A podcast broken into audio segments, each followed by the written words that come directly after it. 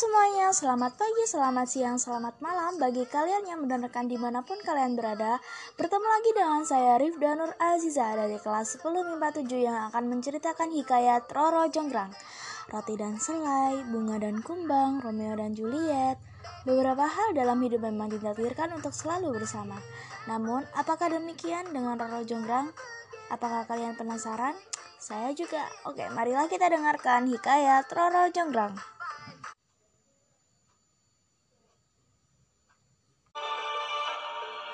Pada zaman dahulu kala, di suatu wilayah di Pulau Jawa, ada sebuah kerajaan yang dikenal orang dengan nama Kerajaan Pengging.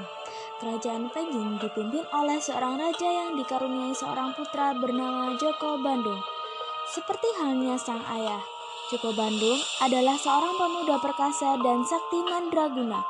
Bahkan karena kecintaannya dengan ilmu kanuragan dan ilmu olah jiwa, Jaka Bandung banyak berguru kepada para petapa sakti, sehingga konon kabarnya kesaktian Jaka Bandung jauh melebihi kesaktian ayahnya.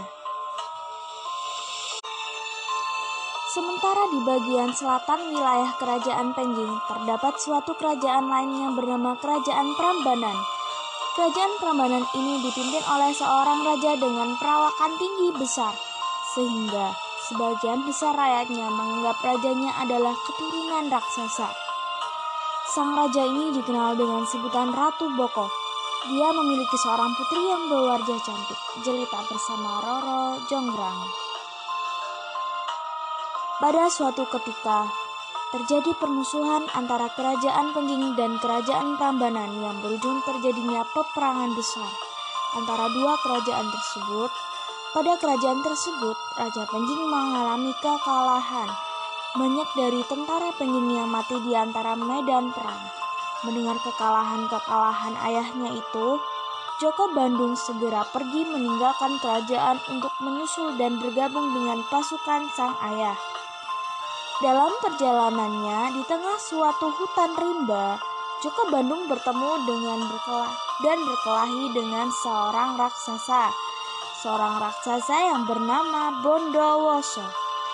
Dalam perkelahian itu, raksasa Bondowoso mengalami kekalahan.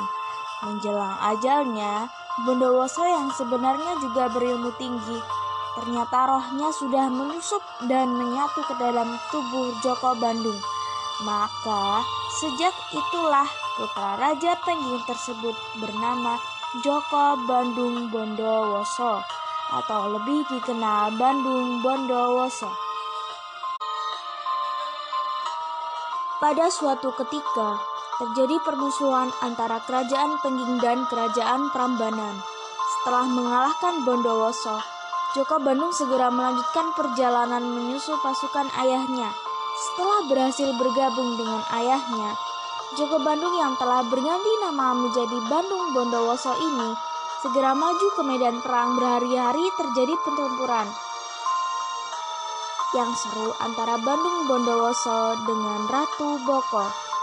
Sampai pada akhirnya Bandung Bondowoso dapat mengalahkan Ratu Boko. Kerajaan Prambanan pun takluk di bawah kerajaan Pengging.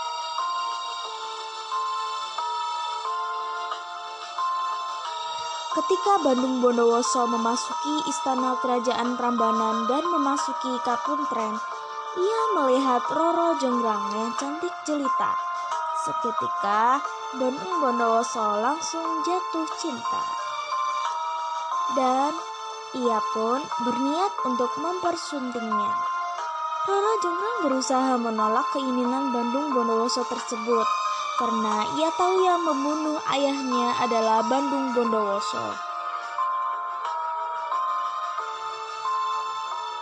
Tapi, karena kerajaan Prambanan sekarang adalah kerajaan taklukan dari kerajaan Pengging, maka untuk menolak begitu saja pinangan dari Bandung Bondowoso tersebut, Roro Jonggrang tidak berani maka Roro Jonggrang mengajukan syarat yang ia pikir Bandung Bondowoso tidak bisa memenuhinya. Roro Jonggrang mau diperisti Bandung Bondowoso asalkan Bandung Bondowoso bisa membuat seribu candi dan dua buah sumur yang sangat dalam hanya dalam waktu satu malam. Di luar dugaan Roro Jonggrang, Joko Bandung yang tubuhnya telah disusupi oleh raksasa Bondowoso itu menyanggupi permintaannya dengan bantuan raksasa Bondowoso. Joko Bandung meminta bantuan para jin dan makhluk halus lainnya untuk membuatkan seribu candi dan dua sumur dalam satu malam.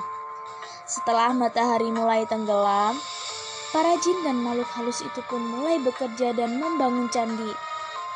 Satu-satu dengan cepatnya candi Roro Jonggrang tersebut mulai berdiri terbangun. Terlihat kejadian tersebut, Roro Jonggrang mulai ketar-ketir. Karena Bandung Candi sudah terbangun begitu banyaknya. Sedangkan malam belum juga berakhir. Ia mulai berpikir meninggalkan pekerjaan Bandung Bondowoso tersebut. Lepas tengah malam, Roro Jonggrang membangun membangunkan para gadis kerajaan Prambanan. Ia menyuruh para gadis itu agar menumbuk padi sambil memukul-mukulkan alu, sehingga terdengar suara riuh. Ayam jantan pun mulai berkokok sahut-sahutan. Mendengar suara tersebut, para jin dan para makhluk halus mulai menghentikan pekerjaan mereka dan bergegas pergi meninggalkan tempat bangunan candi itu. Mereka menyangkal matahari telah terbit dan telah pagi. Candi-candi yang terbangun suatu saat itu setelah dihitung Bandung Bondowoso berjumlah hanya 999 candi yang artinya masih kurang satu.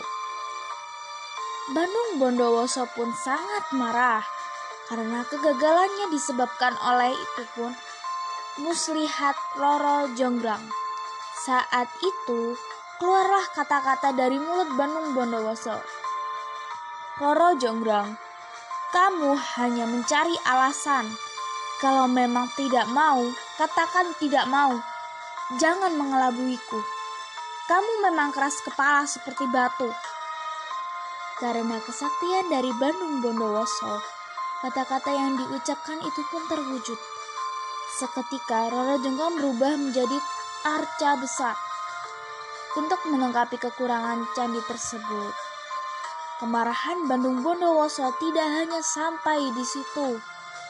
Ia juga mengutuk para gadis candi yang telah membantu Roro Jonggrang membuat curang bahwa mereka tidak akan menikah sampai mereka berumur tua.